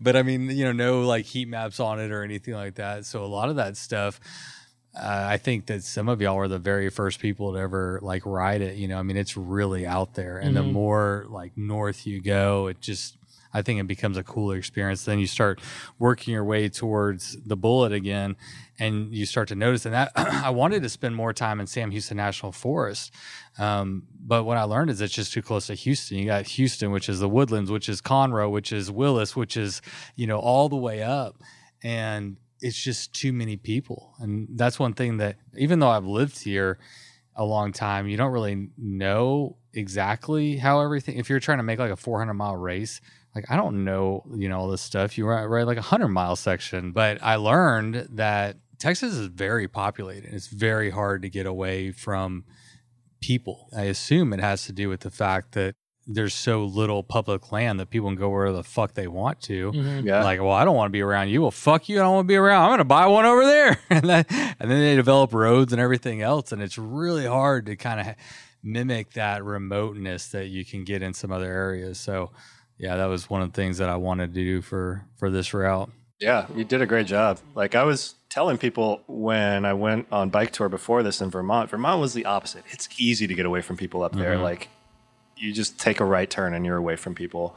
and when I would talk to people up there about my trip, I was like, yeah, where I'm from, this is hard. Like getting away from people takes a lot of planning and like a lot of work to like set up a bike route like and don't you guys don't know how good you have it up here. So yeah, that was one of the best things about this ride. Yeah, thank you. Yeah, I think that was the hardest thing to achieve is uh, safety and remoteness were my two biggest goals. Third being off pavement, but y'all know there was a lot of pavement sections that were pretty sick. You know, They were sick. Yeah, They I were kind sick, of yeah. like at the second half of the ride, I'd be like, "Oh, sweet pavement again." Like, yeah, yeah, yeah. yeah, people knock pavement, but if you got the right pavement, uh, So- you're, yeah. it's like it's a salvation. Yeah. especially after day one. oh god, yeah. Did either of y'all take any hits from day one? Your brake pads, your electronics? Yeah, phone went out for good. Okay, I had to replace is it still out? I see you're I had to using one. replace it. You replaced your phone? You got it a was brand new done, phone, done. Yeah. yeah. like it was soaked. I found oh man, like I'm sorry, two dude. inches. This is no knock to Blackbird bags. I think it was user error, but there's like three inches of water in the bottom of my frame bag, and uh, I found out that like the first night. Oh, and then I yeah okay. On the topic of what went wrong, I tipped over my bike to try and dump the water out, and the water bottle in my fork fell out and broke the cap. oh no! So I had to take a plastic bag and like top the bag, screw the cap on, and just like stored water in it. wait. What? So like the cap, the cap itself was broken. So I like Yeah, condom the bottle with a plastic bag, yeah. and then just used the threads to like seal it. So Okay. the cap was broken, but the threads were still good, Kinda. kinda. So I was able to keep it as like a water reserve in my down tube, Oh. and I never actually touched that water bottle. I had 32 ounces of water I carried the whole time, Oh shit. and didn't even touch it. I would. I overpacked way too much. well, I mean that It happens. that's an interesting question, right? It's like, did you overpack or did you pack what you needed to do what you did? Right. You know, to feel Or did you stop too much? Or did that you? that is- Yeah. that is Well, I don't know. Well, you can answer the question. I know. How I bad know. do you want I'm it? still Kyle? analyzing. I know. How bad do you want it? Well, yeah, that was the thing. Talking to the guys who won afterwards, they were like, "Yeah, we rode 200 miles before we stopped." I was like, "Oh, Yeah. okay, that's a strategy. I could do that too." That's what I did. My the first one I did it was 190. That's the furthest I've ever ridden. Is 190 miles, but it was my first night. But it went downhill for. There was like I don't even remember. It's like 190, 130, 80. I don't know. Like went down and down and down. It was like I killed myself that first night. But yeah, you never know. Never know Live till you learn. try. Right. Yeah. So your phone is dead forever. Any other? Hannah warned me. Hannah is a bike mechanic. Shout out to Hannah. She had her brakes start to go out. Alicia also had her brakes start to go out. And Hannah was like, be careful with your brakes because you're going to shred your brake pads with the sand. So is it just like I don't know that much? Is it just like using them too much and that shreds them? It's like adding grit to your brake pads. So you almost like put sandpaper in between your brake pads. And Yeah. not using them. I mean, yeah, I I, I, did. I tried not to use them as much, but the more you use them, the faster they'll wear. They'll wear. They will wear down. You know, whenever they do that wet sanding, or they they do, um, they have to saw through like metal and they like spray water on it or Mhm. something. I don't know. We have a saw like that here. Yeah. Apparently, when you put water and sand together, it'll eat some brake pads. So we all learned a lot from the first year, myself included. Next year, I'm going to make sure everybody has a bunch of brake pads and knows how to change them. Because I don't know anyone. Do y'all hear of anyone that brought extra brake brake pads and changed them? oh, I brought some, but I didn't change them. Oh well, I almost you. did, but Look my brakes big did go out. I didn't have Brad. disc brakes, so mine were fine. Got those rim brakes. Rim. Mhm. Yeah, I, Okay, so we had three people with rim brakes. Guys, got to update the bikepacking.com article. but the three people on rim brakes, y'all might have been the only ones that made it. I was worried going into it because like my pads were pretty low, and I was like, "Shit." That's why I packed some extra ones. But yeah, I, I How do how do they handle? I mean, it's been a long time since a lot of us have and used everyone's rim like, brakes. "Oh so- yeah, rim brakes." I mean, oh, but you dinosaur. mud, sand, wet, all this stuff. So like, uh, how were they? I mean, you had breaks. It was fine, yeah. And that's the thing. It worked out fine. I was really, really happy with my setup. I did not have a lot go wrong mechanically, other than my front light failing a little bit at one point. Your front light, Yeah. the dynamo. Yeah, the dynamo let me down for the first time, and I it took me a while to figure out what was going on. It was, and I wound up fixing it, but I was fine. Like, uh, didn't have anything mechanical go wrong. Didn't really have stuff get wet. Electronics didn't fail. I was in sandals, so I didn't like. And like Kyle, I was like, I'm just gonna get wet. It's fine. And um, like I got wet the first day, and then dried out, and I didn't bring a lot of stuff to go wrong. I feel like because I I was went very minimal. Yeah. Like did didn't not take anything. did not take a lot. I had one. I had a front bag, and that was it, pretty much. And that was like my sleeping setup, and then just a bunch of food, and That's all you took. Did you take a repair kit? not really. I mean, flat changing kit and brake pads. Yeah, that's pretty much it. It was just kind of like Extra extra uh, master link. no, Wow. Derailleur hanger? No, You had to have a first aid kit. no. No, well, There's CVS's on the way. That's what, that's true. uh, Did you bring uh, somebody to do your dishes for you while you're out on course? Or I, I wish. I wish. I tried to get Gary to do it, but he, he wouldn't do it. Gary. that was my strategy as far as my strategy went was like don't take a lot just go really light and just power through and um, honestly like i think I, I probably would take less next time than i did like I took more sleeping stuff than i had originally planned just because like when we camped out the night before there were a ton of bugs and stuff and i thought it was going to rain a lot more than it did so i took like a full tent Yeah. whereas originally i was just going to take like a, a pad and that was it Did you bring any food with you for like starting line?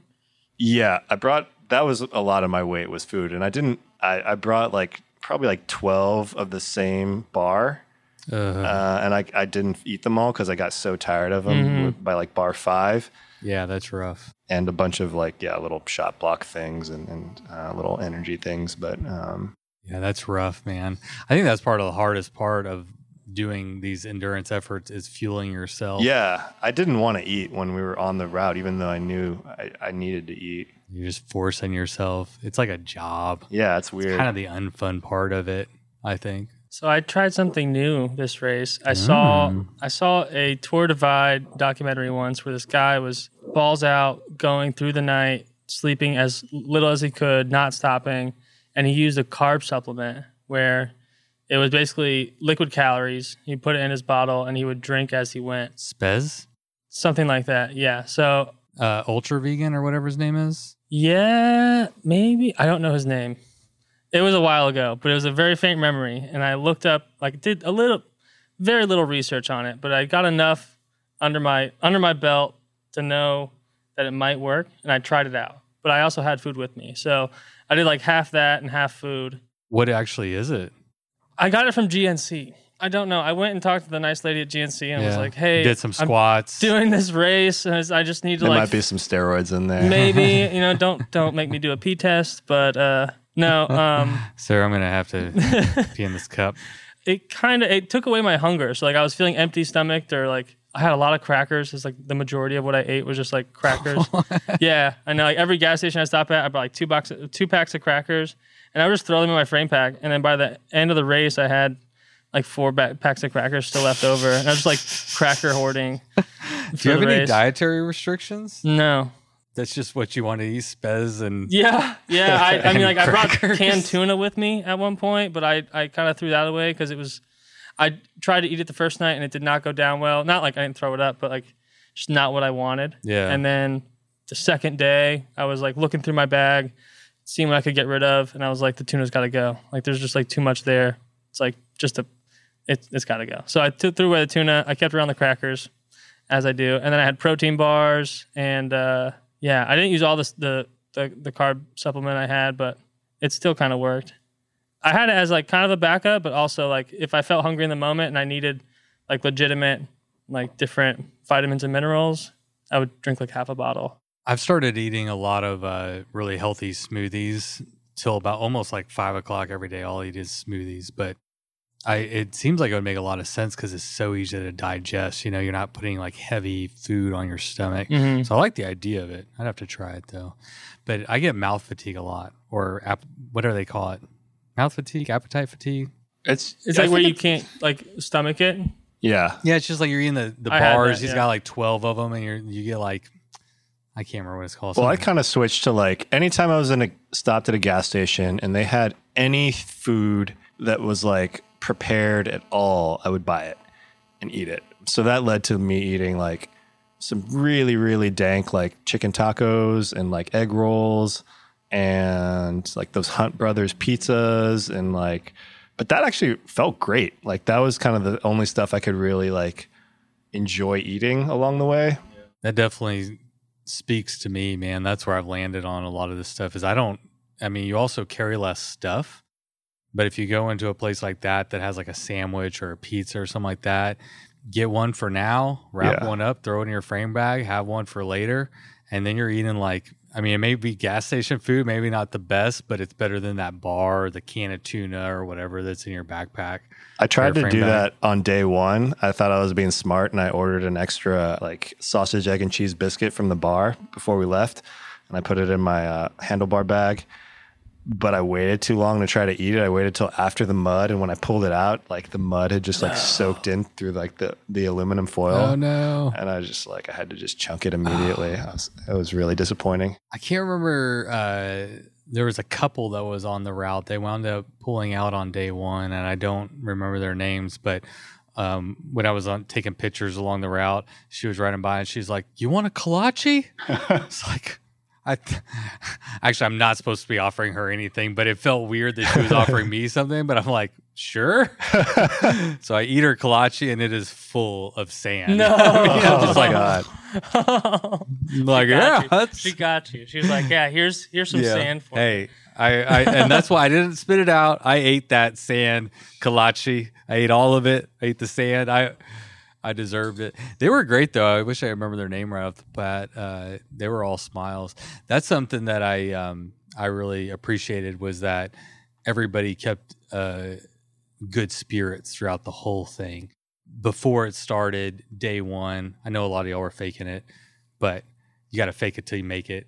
And then, you know, all the way to the end when you're like in pain and everything else, you're sleep deprived. Everybody was happy. Everybody was having like a good time. Nobody brought any like negative energy or anything. You know, it's like I was worried, man. As as a race director, man, I was not terrified. What did you think the worst was gonna like? What was the worst thing that could happen at the start line? was like pack a racer show up. Is it like no one shows up? That's probably terrifying. No, I'm just kidding. Oh, my only. I just wanted people to be safe and have fun. Those Yeah. are like those are my only goals. If everybody was came back safe and everybody, and even if they didn't have fun, that's on y'all. But uh, Fair enough. most most important thing is, is safety. The worst case scenario is, is you know whether a dog or a car or something. I mean, just something a wreck. I mean, that you you wrecked. I mean, you could have got got hurt. Um, yeah, that would have been on you. I wouldn't have felt too bad. That was totally my fault.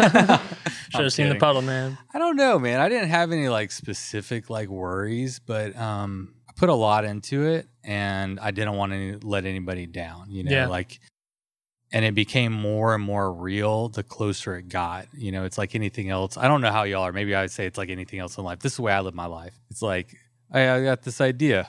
Why don't I throw it on bikepacking.com? oh shit! Now it's like happening. Now there's a hundred people, quote unquote, coming, and you know you got to like do it. And once it, but that that's just kind of the way I work, and that's well, it motivates me. It's like okay, now I have to fucking. It's like why my taxes are due in ten days, and like why I'm just now working on it because it's like it's gotta it's gotta like matter almost. Do you think people uh, didn't come the day before because of the rain? Do you think Yeah. like yeah? Yeah, but I don't think too many. Mm. We only had 47 like fully registered. And there might have been some people who were going to fully register, you know, the night before or the morning of, because that was an option. We didn't anticipate too many of that, but it was certainly an option. And they were probably the ones that were like watching the weather a little more closely. But we had 47 registered, 40 people started, and 26 finished which I think is really good for Mhm. a first year. And to be honest, I didn't. I was really happy whenever there weren't that many people coming, like when it was let because it was a free event. So like I'm Mhm. not like it, it was like a lot. It was a lot of work. It was more than I was anticipating. But I was trying to be. I'm glad because like Nick, you wouldn't have been in if I didn't open up the waiting list. yeah, know? totally. Me Yeah. too. Yeah, I was on the waiting Y'all list. were both on the waiting list. Yeah. yeah. People like, yeah, it's crazy though because we had uh, hundred people like register, but Yeah. then It, only it filled up fast. filled up so fast. And yeah, my experience was kind of similar to yours from the other side, where it was kind of like I signed up and I was like, oh, yeah, what the hell? And then the closer it got, I was like, oh, shit, I'm doing this. Yeah. That's kind of scary. Uh, I hope it goes well and I don't die. That's all that went through my head the week before. It's like this is going to be crazy. I hope I'm ready. Do I have everything? Let's see how it goes. So, I mean, you're three or four days from finishing. How do you feel? What are your thoughts on both y'all, whoever you want to start? But yeah, how are you feeling about yourself, your accomplishments, and do you think you're a badass yet? no, I, I feel like I'm still processing it in a way. Like, there's the initial, like, kind of happiness. Like, I did it. Like, I finished this thing. It was a a much larger thing than I, I've done before. Um, so I'm very happy about that. But there's a lot I feel like where it's still kind of going through my head and I'm still thinking about it, trying to like, there's all these levels. There's like the one level where you're like, just trying to remember everything that happened. Like almost as soon as it's done, we're like trying to tell each other stories. And it's like, what town were we in? Like, Yeah. who did we talk to? Where was it? And it's all kind of like slipping out of your brain immediately. crazy. and you're just really trying to hold on to it. So I'm like trying to like kind of catalog that so I can remember it. And then there's the whole just like, oh, that was crazy. Am I going to do more of these? I don't know. Like, there's probably not going to be any more in Texas. So like, kind of got to go somewhere else and like really, You do mine again. well, yeah, that's like a whole long way away. Like I'm talking about soon. No, we're doing one in the spring. We're going to talk about that next. Okay. Um, well, yeah, that sounds fun as hell. Um, I, I would actually, I would like, I would like another shot at the course. Like, honestly, just to like, you know, use what you learned and like figure all that stuff out. What would you do differently? What would you take or not take? What would what would be a different approach? See, the cool thing about doing it in the spring is that you'll have the cool weather to train through, you know? Yeah. And now, and the uh, ra- fa- race is still kind of fresh. So for people who have done it, I think it could be kind of interesting. Well, I guess the first thing that I should say is I finished 10 and a half hours behind the person who finished ahead of me, the third place person. so I have a lot of ground to make up. Um, so you finished fourth yeah. and you were 6th Mhm. Yeah. But I, yeah, I think I would just try to ride a lot longer without stopping. Like a lot of it, I was kind of scared to do that. I was just kind of like, I don't know what's going to happen if I go too hard. Now I'm like, oh, okay, I could probably do that. I could like ride more like a 190 or something in a day, or um, and I would not take all the same brand of bar food. Um, I, I would change up my eating a lot. I would. Uh, I might not ride a, a full steel bike. I don't. I don't know. Do you have another bike to ride? I do actually. I, I I would need to put it together, but I have like a cross bike that's like a rocket ship. It's not super comfortable, but it's so much faster than the one I, I'm Mm. I'm on. So that's interesting. Like you just participated in your first ever like bike packing race. I mean, on a Rivendell with sandals and a you know an ultra romance esque you know front bag, uh, and you're already thinking, okay, build a rocket ship, push my limits. How fast can I go? Kind of fun. I like it. Yeah. I like that it it opened up like a door, a window of possibility. Whereas like before, you're like, can I do this? I don't know. Yes, I can. That was fun. How car, how far can I push it? That's Yeah. what it kind of sounds like. Totally, totally. Yeah, I dig that. that's as soon as it the race is, was over. It's just like, oh yeah, I could have gone faster in this way, this way, this way, this way, and you just kind of start naming them off in your head. I'm so happy to hear that, man. You know, to like, I really wanted this to be like a gateway drug into It was. bike packing for people. And whether you race or just like go out and realize that you like can push your limits, but there aren't a lot of these shorter races. And so, where do you start on the Tour Divide, on Exactly, the yeah. Colorado Trail, like or Arizona Trail? It's like, I don't know. I love the idea of being able to like give a give it like an opportunity to people to like just be like to try it, you know. Yeah, And we had so many people that just were like, okay, that's a distance. I think I can do it. Plus, we have a lot of people in Texas without a lot of opportunities. Mhm. And that was a big part of it too. Is like I've shat on Texas more than just about anybody for our lack of public lands and all kinds of you know stuff that I could we could gripe about. But I'm like, you know, I'm here, so might as well like do the best I can while I'm here, and uh, you know, try to try to make the most of it. And the reality is, man, well, one thing I learned about this from this weekend was just how fucking awesome this community is, but also you know, everybody on route, all the Texans, all, all the people in those rural communities, everybody walked away with a really positive experience. You know, nobody Mhm. walked away with any any issues. Everybody walked away, and and that's just better for humanity. It's better for cycling community that we interact with people and they're like, oh yeah, that weirdo on a bike over there. I, I saw a guy like that last week. He was riding through the thing. And, you know, he's like, these guys are crazy, you know. And think about a Bullet Grill, you know, like all Mhm. those rednecks that were there, you know, and they're like, wait, you're doing that? And tell you what, man, that owner and his wife and everybody, they were watching those dots. He would come over, he's like, hey, who we No got coming in? And he he was like breaking down the splits and everything. Like Nice. they got they got cool. into it, you know? I was really surprised about the dot thing and how much people got into that because like I didn't even tell any. I told like four people about the dot thing because I didn't think anyone would be interested, and um, someone posted it on social media, and I just started getting messages like on day at the end of day one, just like I'm following you, you're doing great, and I was I was like, oh you you care like uh, this is great, um, and it was super uplifting and like That's wild. I had the exact same experience when I did that five mile, five hundred mile race, that five mile race. But I'll tell you what, came in last place on that five mile race. yeah, you post that link and you're getting messages throughout the day and night from random people that you know and don't know, and they're like, "Hey, man, you're doing great." And for me, those are huge moral boosts to know that somebody's like watching your dot and is even a little bit invested in what you're doing. totally. Uh, is a is a huge motivation. It was more than I thought it was going to be. Like, I got the first messages, they popped up on my computer, like on course. And I just like instinctually just started going faster and attacked the dude who was right next to me. And I was like, oh shit. Sorry. Sorry. Oh, that's funny. Well, that reminds Andrew Honorma was like racing Alex, and then he's like, "What am I doing? I'm DNF'd." Like he's like making the guy next to him push faster than he needs to. He's like, not even in the race, but whatever pushes you. Yeah. You didn't even like know what dot watching really was. I did. I, I'm a hardcore dot watcher. I, well, that's the thing. I had tried, I guess I never watched anyone who I was emotionally invested in watching. Like, I had a, a an acquaintance do, I think, the Silk Road race last year, maybe two years ago. And he's like, oh, here's my dot. And, you know, I watched it for like a day. I was like, that's cool. You know, you're doing your thing. And I, I was bored. So I, I checked out. Um, and I thought that's how everyone would be. Um, and I didn't realize, yeah, once you put the emotional connection to it, however that is, whether you know you're friends with that person, your family with that person, or or you're just into dot watching. I don't know. There's a lot of uh, dot watchers out there. Yeah, yeah, a lot of uh, people that really like. I don't know, man. Like my They- friend was like, "Oh yeah, we we put it on at the bike shop I work at, and we're all just No watching your dot." And I was like, Y'all know they had it at the bar at uh, Bullet. Really? Yeah, in not outside but inside, they had it uh, on the big screen above the bar, so everybody could watch it. That's so sweet. it's pretty great. I love it. "That's it. awesome, man." Was anybody reaching out to you besides your mom and dad? well, uh, my phone died.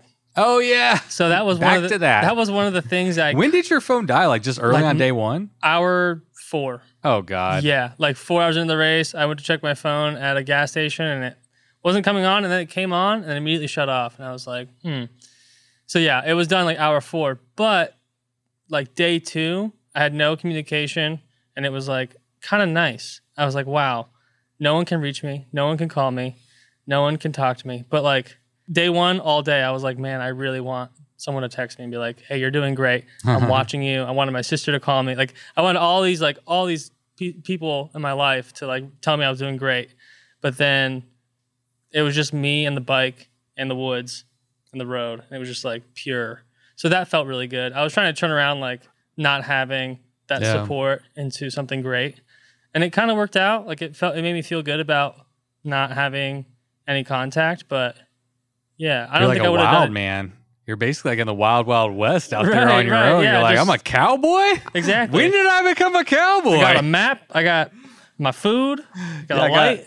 I got a mat to lay down on. my steed. We're gonna go. yeah. So that that was kind of tough and nice at the same time. But um, I wish I could have talked to my friend or had my friends support me. I know they were. Don't get me wrong. I know they were like at home. oh no, watching but the get it doc. like while you're while Right, you're right. going. What were you navigating with? Uh, Wahoo, and it actually kind of shit on me at 175. Um, I was trying to go for 200. I was on a gravel road, and there's a T, which I knew it was like one of the yellow roads, so I knew it was a, it was a paved road. And I was like, okay, my Wahoo isn't tracking my miles anymore, but when I get to the paved road, I'm going to check and see what's happening.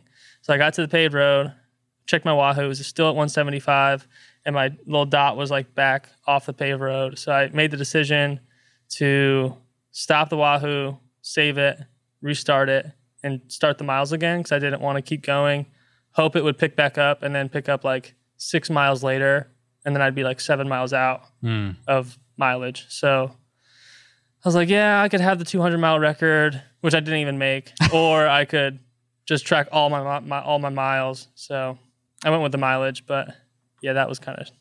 My Wahoo has done that in the past. I did a backpacking They trip. seem unreliable. yeah, yeah.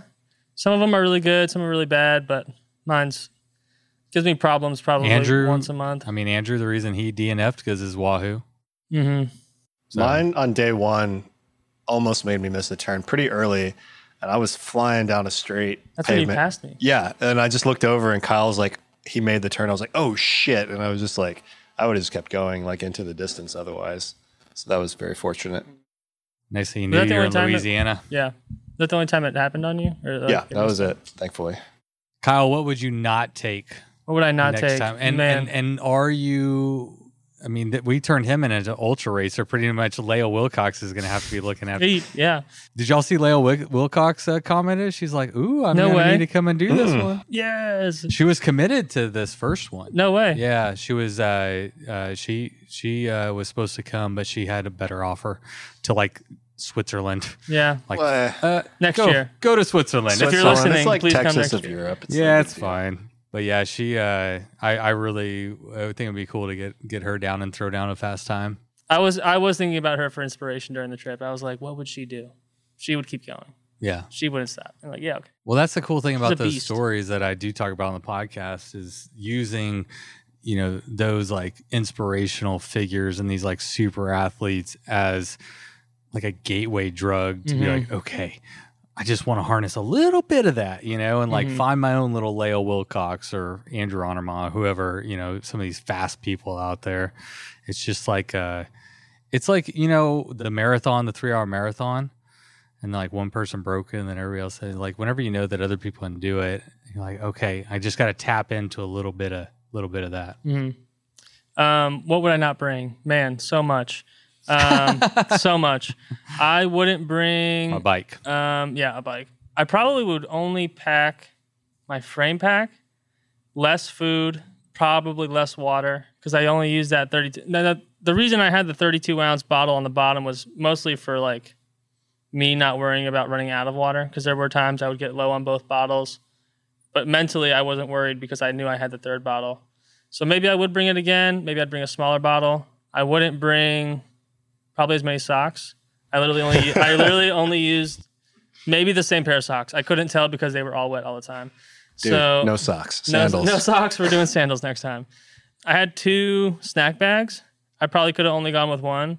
The other one was just kind of like hold my battery and snacks, really. But my bike was heavy. It was 45 pounds loaded down with water. Yeah. It felt heavy for sure. yeah it's probably heavy for that length of a ride Mhm. Yeah. My fanny pack was too big. it's it's also ginormous. Like it's an eight liter fanny pack made for I don't even know. But I had it on the first day, and I was so leaned over. Last time I used it was on a mountain bike trip, so I was like stood up. But this time I was leaned over, and the it kept digging. The belt buckle was so big, or like the snap buckle was so big. Every time I lean over, it was it would weigh on my back, and it would like pinch my stomach. So I ended up just tying it to my seat pack and it would it just lived there for most of the trip. But I would just hoard things a lot. I felt like there's like two points in time where I had to stop, unload a lot of my things, throw away a bunch of stuff because like I was just like carrying like the tuna and like sausages for some reason. It's like I've had these for a day and a half. I don't need these anymore. Just like living in the bottom of my frame pack, but. I guess organization is one of the things I need to work on, but yeah, well the less shit you bring the less you know you need to be organized I just need the handlebar bag. That's all I need. yeah i don't know i like having all the stuff that i want but yeah 380 mile race not too long and there's a lot of resupply on route so you can Mhm. really kind of rely on those resources and and not necessarily your own what was y'all's favorite part of the east texas showdown inaugural event in 2021 My favorite part of the East Texas Showdown was finding my limit. That's one of the biggest reasons I came out. I wanted to see how far I could push myself in one of the most beautiful areas. I also had never seen East Texas before. Like I, I saw it during the East Texas Showdown, And I really did truly find my limit of how far I could push myself with the amount of energy I had. And I'm ready to keep going and keep doing more of these events because this was like one of the things that kicked it off. And it was a great event because it was it was a good like starter pack. It was 380 miles. It wasn't 1200 miles. It was 380 of like hard, beautiful gravel pavement, like very doable for someone who's in shape, who's committed and like dedicated to riding their bike. It was perfect. It was great, and I loved it. Every part, So you're coming back. definitely in the spring Awesome. too. You just let me know. My turn. Yeah, Nick. Best thing. I mean, I kind of feel like f- first I'll say like everything he said was good, and I agree with that. I really liked the course. The course was great. Like it was just really well set up. It was really well thought out. You got to see a lot of beautiful things. You were out there again. Didn't have to worry about cars almost at all, which is about all you can ask for in Texas. Yeah, just all those national forest roads are were fucking great. I, I just had a really, really good time on the course. I really enjoyed it, and that's that was my favorite part, just the way it was set up. That's a huge compliment. Uh, my favorite part, I'm just so glad and grateful that everybody had a good experience, had a good time, that the route was good. Like I'm I, I was stoked on it, you know. I put a lot of time and effort into it. I'm like, I'm pretty sure this is good. but you don't know. I mean, someone could come from I don't know, all over, you know, and have different uh, perspectives and be like, well, that was shit, you know, and really walk away with a bad experience. So I felt really fortunate. I was like on cloud nine the whole time because everybody was so cool. I'm just like a regular dude that likes to ride bikes and made a route, you know, so like uh, I don't have any uh, anticipation that just because I did it, it's like it's going to be good. You know, like it has to be good. And uh, the fact that everybody had such a good time, uh, everybody came back safe with smiles on their face, brake pads or no brake pads. I love getting together uh, at the end and just like listening to everybody's stories. I think that's the biggest thing, or one of the thing. I don't know. I won't say it's missing. Every event's different, but that's one thing that I wanted to do with my event was allow everybody to come and celebrate each other and congratulate each other and tell your stories. And almost nobody showed up to an empty finish line. There was like a few people, but yeah, most people. Like I, I said in the bikepacking.com article, that gives me uh, motivation for next year because my goal was to be there for for everybody that finished. What is the best month in the spring to hold the East Texas Showdown? I'm like looking at dates. I'm about to announce a date, but I have to decide on one first. What month? March. I mean, as far as like, March is my birthday's my birthday's in March. Temperature? are you talking about weather? Weather. Weather's the number one. Oh yeah, March. Like sometimes February is fine, but not always. So I would Could say. March. Yeah, yeah. I'm thinking March. Just got to pick the right weekend. Yep. Okay. Just do it. Yeah. Uh, when um, South by, so we can get out of Austin for that. That'd be great. Oh, you want to get out of South by for Austin? I Austin? gotta work as a pedicab driver. Oh, okay. Yeah. Not South by. I'm not. I I'm like not going to do it on South by weekend because actually a guy from Wales, I think, he's wanting to come in. He had a rodeo lab being shipped to him, and it didn't get home uh, to him in time in the UK. Anyway, he's coming the weekend after because of plane tickets being so expensive. Like plane tickets are expensive, hotels expensive, Mhm. travel is expensive. And that was a really good point. I'm like, I'm really glad he told me that because I was actually going to do. I don't. I don't. I don't follow ACL um, personally, so I was like, I'll just do it that weekend. That's a great weekend. Yeah. And then he mentioned that I'm like, eh, okay, so we might do the weekend after ACL. Yeah. Yeah, that, I think it's like the third weekend of March is is kind of what I'm thinking. Nice. Hopefully not too rainy. Is it gonna be a different route? Same route? Same route. I mean, I think you know we're gonna do an exit survey, and we'll y'all be getting an email. Can we do it the other direction? Yeah, th- my uh, original idea was to allow racers to pick which Yeah. direction which direction they go, and I would still like to do that. Didn't do it for logistical reasons this year, but I think in the future, I think do it. So, what did y'all think about the death loop? The last forty miles. You- Dude, it was, you oh hated my it. god! Oh my god! Oh my god! I thought it was you were great. joking. No, yeah, I thought you were joking. When I heard you say like on the podcast, you're like, "Yeah, last 40 miles is going to be the hardest, last 40," and I thought you were meaning it was only because you had to pa- pass the bar and grill, but it was like mentally, physically, the hardest 40 miles of the route because you had to go up. Yeah, I know, I know. It's, it's No, we had different experiences. yeah, I, you had to go up and down like rolling pavement hills, and my legs were already shot. I was taking like I like put like two Advil down before I started the 40 miles, and I was going up and down those hills, and it was just like grueling. And then I hit gravel, and I was happy to see it. I was like, all right, it's got to be smoothed out, like it's got to be flat. And that was pretty flat, but it was also like another 20 miles of gravel, and I was just like going. I was just tired. I was just so tired. done. Yeah, I was You were- done, and I was ready to be done. So like going past the bullet was that the thing that mentally fucked you for the last 40 because i don't think the last 40 miles are a challenging 40 miles i think it's mentally that it becomes challenging It was it was passing the bullet. It I think it helped because I passed the bullet and no one saw me.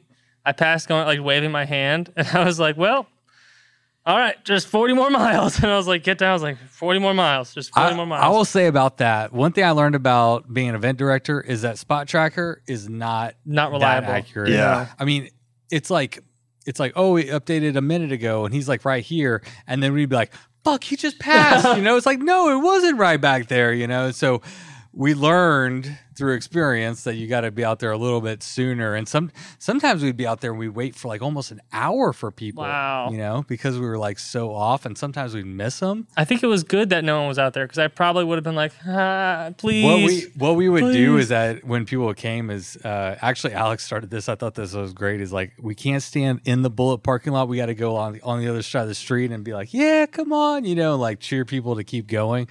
But if you want to be done, the people that wanted to be done, they were just like, there was good, no yeah. stopping them from going to the bullet. it was a different experience for you.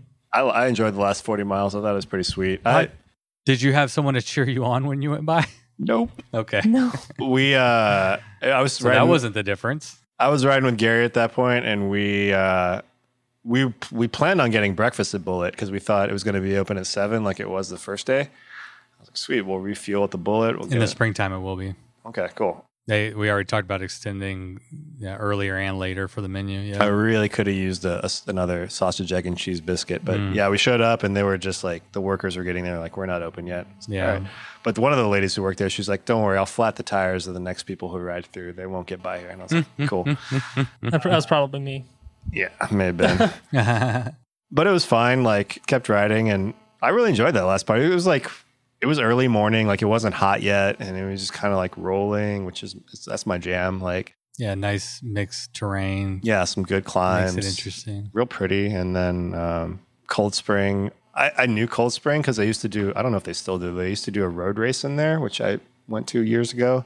Um, so it kind of brought back some memories just riding through that town, and um, really enjoyed the Sam Houston National Forest part. And then that last hill, the Snow Hill part. I still had some energy left, and so I was like, I'm gonna use all of my energy now that I have left in my body for the last five miles, and I just went as hard as I could for the last five miles and it was actually my favorite part. Probably my that was my favorite part. It was just going because before that I'm like, okay, I'm just pacing myself. I'm just going, going. Yeah. And the last part, I was just like, I'm gonna rip this last five miles up and just finish strong, and it was so fun. Yeah, that's interesting because when you're pacing for an endurance event, the whole idea is that you're managing their, your resources, Mhm. your your energy, and all this stuff. You're like, I need to have enough to get to the end. Yeah, Once you're close enough to the end, you're like, all right, let's see, let's see if there's Go anything left in there. Yeah. yeah, you can blow up and, and walk to the end. yeah. I think I know your answer on the death loop. Yes or no to keeping the death loop in the East Texas Showdown? Yes. Yes. Yeah. It And- adds to the challenge for sure. Like I think the it's extra, fun. the Like, extra, I t- just a little bit. I talked yeah. to one person who will remain nameless at the end, and they were like, "I got to the bullet, and you know, I didn't." And he was way ahead of me. He's like, "And I, I just didn't want to do the death loop, so I stopped." And I was like, "Why would you stop? Like, that's the best. You just do it. Like, it's, Yeah. you've already come this far. Just knock it out." Yeah, but if you don't want to, who cares? Yeah, that's fine. you know that's that is kind of the cool thing about the route is that you know if you said like i've said in the beginning but if you or not this podcast but other ones like if you sign up for the slowdown you're like feeling good and you want to do the showdown or vice versa you want to do the death loop you don't want to for this event i'm not going to put a high priority on who was the fastest. In fact as we go along i want to celebrate find ways to celebrate. Yeah you went fast and we should respect the fact that like you went light you went lean you didn't sleep like that's fucking cool. But we should also respect and like celebrate people who were out there for four days or you know whatever. And i want to find ways to like whether it's who took the coolest picture who had the coolest uniform the best story i don't really know Did anyone stay out longer than the time? Katie McGuire, our Lantern Rouge. I'm, uh, y'all know Katie? Yeah. Mhm. Yeah. So uh, I'm interviewing her tomorrow at 11 a.m. And uh, she had some stomach issues. Oh. So she's pretty good in shape. You know, she, Yeah. she's been riding her bike a lot, especially with being off work. And yeah, she just had some really terrible, and I don't know, we'll find out tomorrow when I podcast with her, but When did she get in?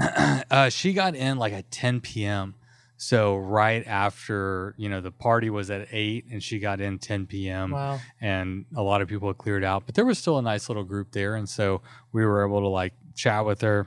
All she wanted to do was stop moving. She was like, I just want the world to stop moving and so she just sat in a chair, you know, for for a while and sat there and then she was fine. I checked in with her and That's good. yeah, she was fine. I'll have stomach bugs. All right, you got a doggy? I do have a doggy. What kind of doggy do you need to go see? She's a blue heeler lab mix, little 45 pounder. She fits in my backpack on rides.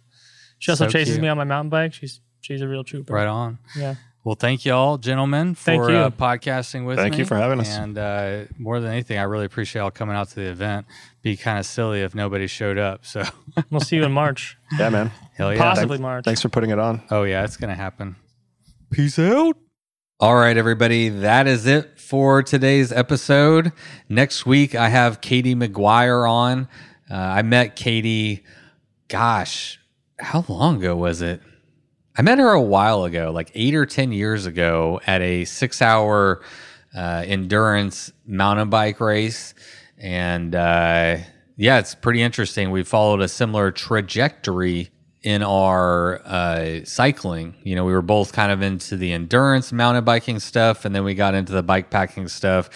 She did about five months of traveling on her bike before coming to the East Texas Showdown.